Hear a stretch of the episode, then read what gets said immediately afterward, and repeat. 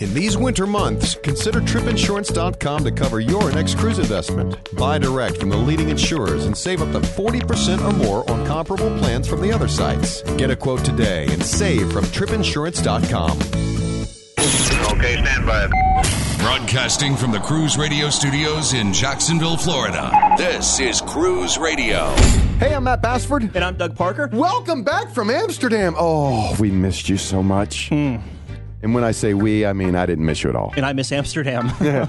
Oh, yeah. I love the pictures and video from the coffee bars. okay, whatever. On this show, we'll talk to maritime attorney Jim Walker. Yeah, something crazy over the weekend. The feds tried to seize Carnival Triumph in Galveston, so uh, he'll weigh in on that and tell us what exactly happened there and how it got resolved. And then we'll get a consumer side of things from travel writer Chris Owen. But first, Stewart Chiron the Cruise Guy is here. Hello, Stuart. Hey, Matt. Hey, Doug. Hey, man. Who, by the way, is fresh off the Disney Fantasy down in Port Canaveral. How was it? It was like a fantasy and a dream come true. Hmm, really? The structure of fantasy was just like uh, Disney Dream was, but there were some differences inside. The uh, I think probably the most noticeable was the Bibbidi Bobbidi Boutique, which uh, I mean it was just packed with kids where little girls, little boys could go in and get. Uh, it was it was like an American Girl doll store, but for real kids.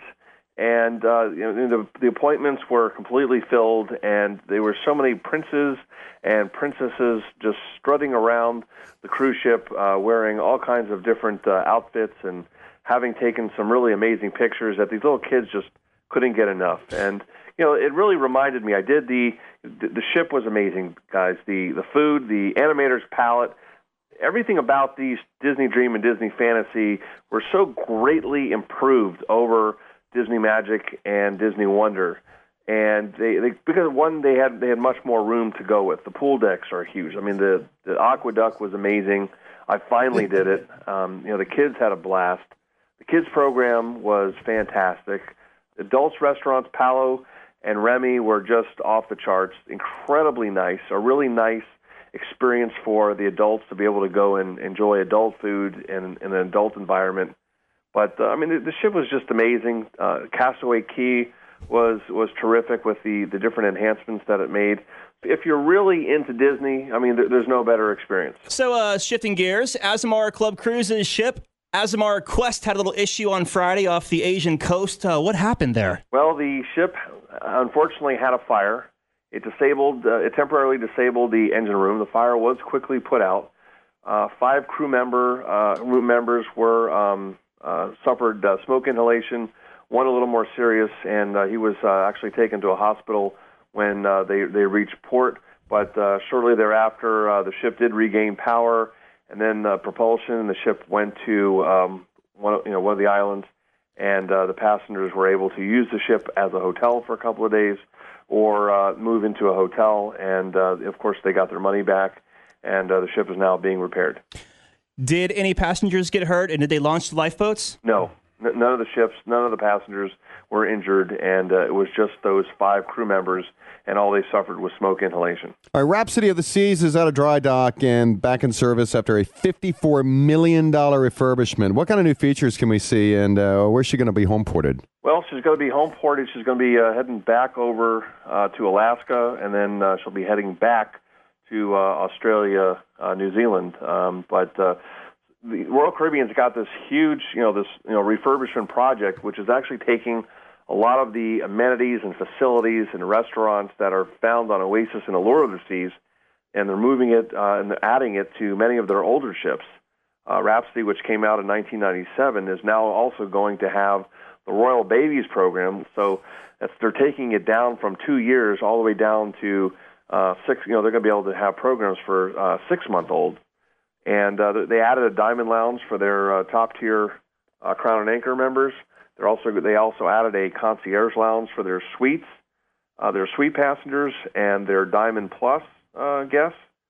Um, they added uh, Wi-Fi around the ship, so it's you don't have to be hardwired. And yes, Doug, you know you could certainly relate with me that we just wish these guys would offer uh, better uh, wi- Wi-Fi service around these cruise ships. Yeah, totally. Any new restaurants? They added the famed Giovanni's Table, which Yes. is that Italian restaurant that was on uh, Oasis in Allure, which is just fabulous. Uh, they have the Asian uh, restaurant called Izumi, They added the Park Cafe, which is the indoor-outdoor uh, restaurant, uh, you know, for snacks and salads and sandwiches and stuff. Uh, Chops Grill. They also added one of my favorites, which was the chef's table. You know, it's usually for about 16 people in a very intimate dining experience, which uh, it's usually like a five-course um, meal, uh, which includes the wine pairing for about uh, $95 per person. And then they've got, uh, of course, the entertainment um, that uh, we've seen uh, on Splendor. That'll be uh, in the Centrum. Uh, so, I mean, there's all kinds of, of, of really neat uh, things that are going to be adding to this uh, when you know she now uh, debuts. So that's, that's going to be a great ship. Let me ask you this. A couple of weeks ago, I was talking to um, Carolyn Spencer Brown from Cruise Critic about uh, specialty dining. You said it was like $95 for the chef's table visit. Is that worth it, in your opinion? Well, I, I will tell you that w- because they added the wine pairing, you know, it used to be seventy-five dollars. Then they added it up up to ninety-five. It's not it's not unreasonable, Doug, because the it's it's it's only for sixteen people. It's in a very intimate, you know, space.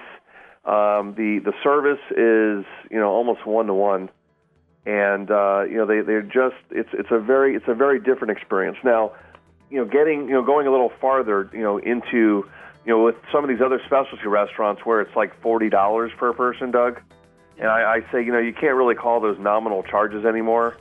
And when you're dealing with you know two people, it's another eighty dollars. Family of four, it's Yeah. one hundred and sixty dollars Yeah. And that's that's really kind of over the top. I mean, there's really no experience, and that doesn't even that does not include the wine, and it's it's not nominal anymore, and it's just you know uh, it's it's nice to be able to offer these additional experiences. I'm I'm all for it, but it is, and they are incredibly popular. But you know, forty dollars on any of these ships, these specialty restaurants, is Is- kind of you know going a little over the top. He doesn't have a degree, but he is a licensed cruisologist. Stewart Chiron the cruise guy. Thank you, Hey, precious. it is a pleasure, guys. This is Cruise Radio. For over 42 years, Park West Gallery has introduced over 1.3 million people to fine art. Here's what actual customers are saying. I've been collecting with Park West five, six years now. Six years. nine years. 10 years, everybody we meet at Park West makes you feel comfortable. You're part of their family. It is an exciting and fun experience. It is enjoyable, uplifting. Park West has been so kind to us. Park West makes us excited to spend money on art. To find out more about Park West Gallery, visit parkwestgallery.com or go to cruiseradio.net and click on the Park West Gallery icon. It's not just a good idea to have travel insurance during the winter months or hurricane season. Every travel agent or travel expert we talk to says it is a very smart idea to always travel with travel insurance. That's why you should check the folks out at tripinsurance.com. They have exclusive products from the leading travel insurers that you won't find anywhere else. Yeah, they are the low cost leader in travel insurance with savings up to 40% or more when you compare similar coverage from other sources. What plan do you want to go with? Good, better, or best? They have coverage in all three categories that make it easy to find the right insurance plan for your budget. You know what defines great customer service? Actually being able to talk to a human being, and they do that at tripinsurance.com. They are committed to great customer service with 24 7 telephone support before, during, and after your trip. You can also file claims online right on their website, and they keep you posted of any travel alerts that could affect your travels or safety at your destination. Check them out right now, tripinsurance.com. Each week, we give you Porthole Cruise Magazine's Pick of the Week. No doubt this month has thoughts of the Titanic in the minds of many travelers as April 15th marks the 100 year anniversary of the fateful event. From themed cruises to global museum exhibits, the world will surely be remembering in various ways this month. Of course, Southampton, where Titanic sailed from, welcomes a brand new Sea City Museum this year, which looks at the world's fascination with the Titanic story.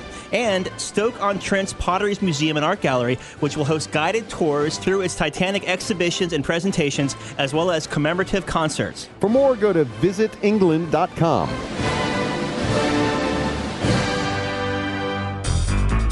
From cruiselawnews.com, maritime attorney Jim Walker is with us. Welcome back to Cruise Radio, Jim. So fill us in on what happened over the weekend in Galveston, Texas. Let me let me see if I have this right. A U.S. judge had a Carnival Cruise Lines ship seized over the weekend because of a $10 million lawsuit involving Costa Concordia, which happened in Italy. What? How is that even possible? Well, it's a good question. I, I compare it to kind of uh, Operation Repo on the high seas. What this entails is what's called a maritime writ of attachment, which is just fancy legal mumbo jumbo for an arrest warrant for a ship. It's like repossessing a car. Here you've got a you've got a cruise ship. Uh, it, it's typically done when a operator owner of a cruise ship owes a debt to a to a third party, and they try to collect upon that obligation by seizing a cruise ship. In this case, you have a Mississippi attorney who hires a Texas law firm uh, to file this writ of attachment in order to arrest the Carnival Triumph. Now, that type of procedure is appropriate and legal in some circumstances, but here it was really done to try to make a point, I believe, with the cruise line and to try to find some creative way to file a lawsuit against Carnival arising out of something that happened literally in a different country. Well, why Galveston out of all places? Well, my my belief is that he, he did this for strategic purposes. Galveston is considered by, by attorneys that do the kind of work I do to be a pretty friendly place to represent passengers or to represent a family. Whereas Miami, uh, being kind of the home court for Carnival, some of the federal judges are very conservative and are very, uh, what I believe to be, a bit oriented towards uh, corporations. So it was a good place to file a lawsuit. And then, secondly, he wanted to take away Carnival's home court advantage. They're based here, most of their lawyers are here, and by taking them out of their home turf, I think he thought it was a, he had a better chance of keeping the case alive. So basically, this wouldn't fly in Miami then. No, it can't. You can't file suit and arrest a vessel uh, in a state where the defendant resides or where they have an agent. Now, Okay. obviously, they have lots of cruise ships here. They don't have um, a, Uh, a a home office in Texas, and they don't have an agent there. So that's why they went over there to file suit. Is this a case of abuse of power or a publicity stunt on the court side? Well, the judge had to accept as true what was alleged in the attorney's moving papers. So if you go to a federal court judge, I could do this in, in, in New Orleans or Seattle or any port, and say, this cruise line is not based here in Louisiana or in Texas. They don't have an agent here. And I'm doing this because that defendant cruise line has an obligation to my client. The judge is going to accept that as true, but very quickly, he or she is going to schedule a hearing and give notice to the cruise line and put the burden on the attorney who obtained that arrest warrant to prove why, in fact, the vessel should be seized. Now, here, remember, they filed suit like on a Thursday or Friday, and the judge scheduled a hearing on Saturday, and very quickly this was resolved between the parties amicably out of court. Well, and how did it get resolved, by the way? Well, it was resolved on a confidential basis, which is a bit strange to me because the attorney who filed the writ of attachment uh, has been quoted in newspapers saying he couldn't get Carnival's attention and he wanted to, to take a shot ac- across their bow to get their attention uh, in order to try to discuss with them improvements to their operations. Now, arresting a vessel to try to make a point is a pretty dangerous thing to do because the cruise lines have the ability, in cases of wrongful seizure or wrongful arrest, to go back against the, the attorney and seek their attorney fees and costs, and really to punish the attorney for wrongfully seizing a ship. In, in this case, I don't believe a bond was ever posted. Okay. I think probably what happened is the attorney said, I've taken this as far as I can go. And Carnival probably went to them and say, if you ever do this again, we're going to sue you. Mm-hmm. So I think we've we've seen the end of trying to arrest vessels in in circumstances like this. And remember, this was a German family that Right. hired an attorney in Mississippi for the purposes of trying to find a place to file a lawsuit. And he chose Texas, I believe, for strategic purposes. And like cruise tourism is huge in Galveston. Will will this have any effects long term? You think with the cruise industry there, or no? No, I, I don't- think so. You know, at the end of the day, I think that the Triumph was delayed about 45 minutes. No one lost any money. Uh, there was a bit of apprehension uh, of the passengers, but I, I don't see any uh, any attorney ever again filing any type of writ of garnishment or attachment against a cruise ship. Maritime attorney Jim Walker, as always, uh, thanks for the info. Okay, thank you, Matt, and thank you, Doug. Let's get the consumer side of things. Travel writer Chris Owen is with us once again. Always a pleasure having you, Chris. Always glad to be here. Do you think this thing in Galveston will have any long term effects on cruises? No, probably not. But what concerns me is more the effect on travel in general. This thing just kind of came out of nowhere. It disrupted the plans of people that were getting ready to go to the ship. There was really not a reason for it, and uh, that's the kind of thing that the travel industry, which is recovering from a uh, recession, doesn't need to have happen at this time. And that's the thing; it just didn't affect Carnival, but it also affected the close to three thousand people traveling on that ship that Saturday too. Well, yeah. I mean, if you look at the people getting off the ship and the people getting off the ship and people getting on the ship, it's about twice that many, really, if you think about it, that could have had their travel uh, plans disrupted for uh, a totally unrelated reason. If it was, if this was a shot across the bow, like they said it was, to get the attention of Carnival Cruise Line. Uh, of Carnival, uh, it's like they didn't know what they were talking about. Um, Costa Cruises, uh, Carnival Cruise Line, both uh, both uh, members of Carnival uh, Corporation, but totally unrelated. It's it's like um, saying that uh, I got sick at Red Lobster, so I'm going to sue the Olive Garden. Yeah. They're Right. both owned by the same corporation, Right. but uh, they're totally unrelated. You wouldn't even think of it. I thought it was a uh, April Fool's joke to begin with. Early in the morning when I first started, I, I thought somebody was playing a joke. That's right. April 1st, sure. Now, what have you been hearing from cruise passengers and travel agents about all this?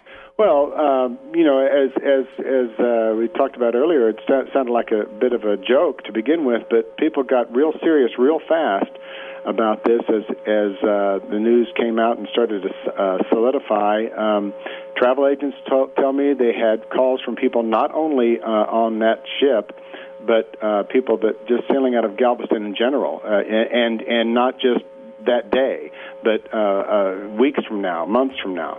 Uh, What uh, do I need to worry about? This is are we to they're going to cancel my cruise? They're going to reschedule my cruise? Is something going to happen? You know, people people don't want to hear that sort of stuff. They want to they want to uh, concentrate on. Uh, packing, getting the port on time, making sure they've got their booze smuggled correctly. That's that, all those sort of things. They don't want to know. They don't want to hear about uh, that. That the ship's not going to sail because of some unrelated uh, problem. Travel writer Chris Owen, ladies and gentlemen, thanks again. Always a pleasure. All right, that's going to do it.